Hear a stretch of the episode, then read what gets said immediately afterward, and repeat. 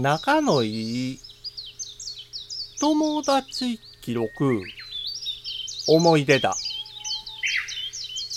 予定管理は友達単位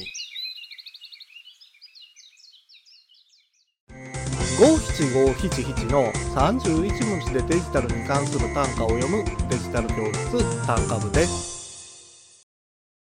スケジュール管理のために手帳やカレンダーアプリを利用してる人は多いですよね。誰と何をしたのか、何をするのかを管理するのに最適とも言えるんですが、あくまでも個人的な予定や思い出を管理しているだけになります。そのため、特定の友人との思い出を管理するのは、まさに思い出すことをしなければならないんです。ですが、フレンドリストというアプリを使えば、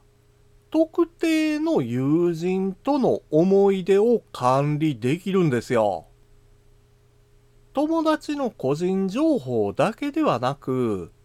その友達との予定、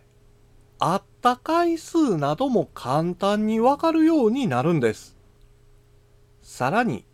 これから会う日や、会った日で並び替えて一覧表示できるのも便利なんです。これを友達とのつながりや付き合いだけではなく、顧客管理に応用することだってできるんです。この管理方法、ちょっと面白いと思いませんか？今回の単価は画像付きでインスタグラムやツイッターにも投稿しています。また、デジタル教室ではアプリやパソコンの使い方などの情報をウェブサイトや YouTube、ポッドキャストで配信していますので概要欄からアクセスしてみてください。デジタル教室単価部でした。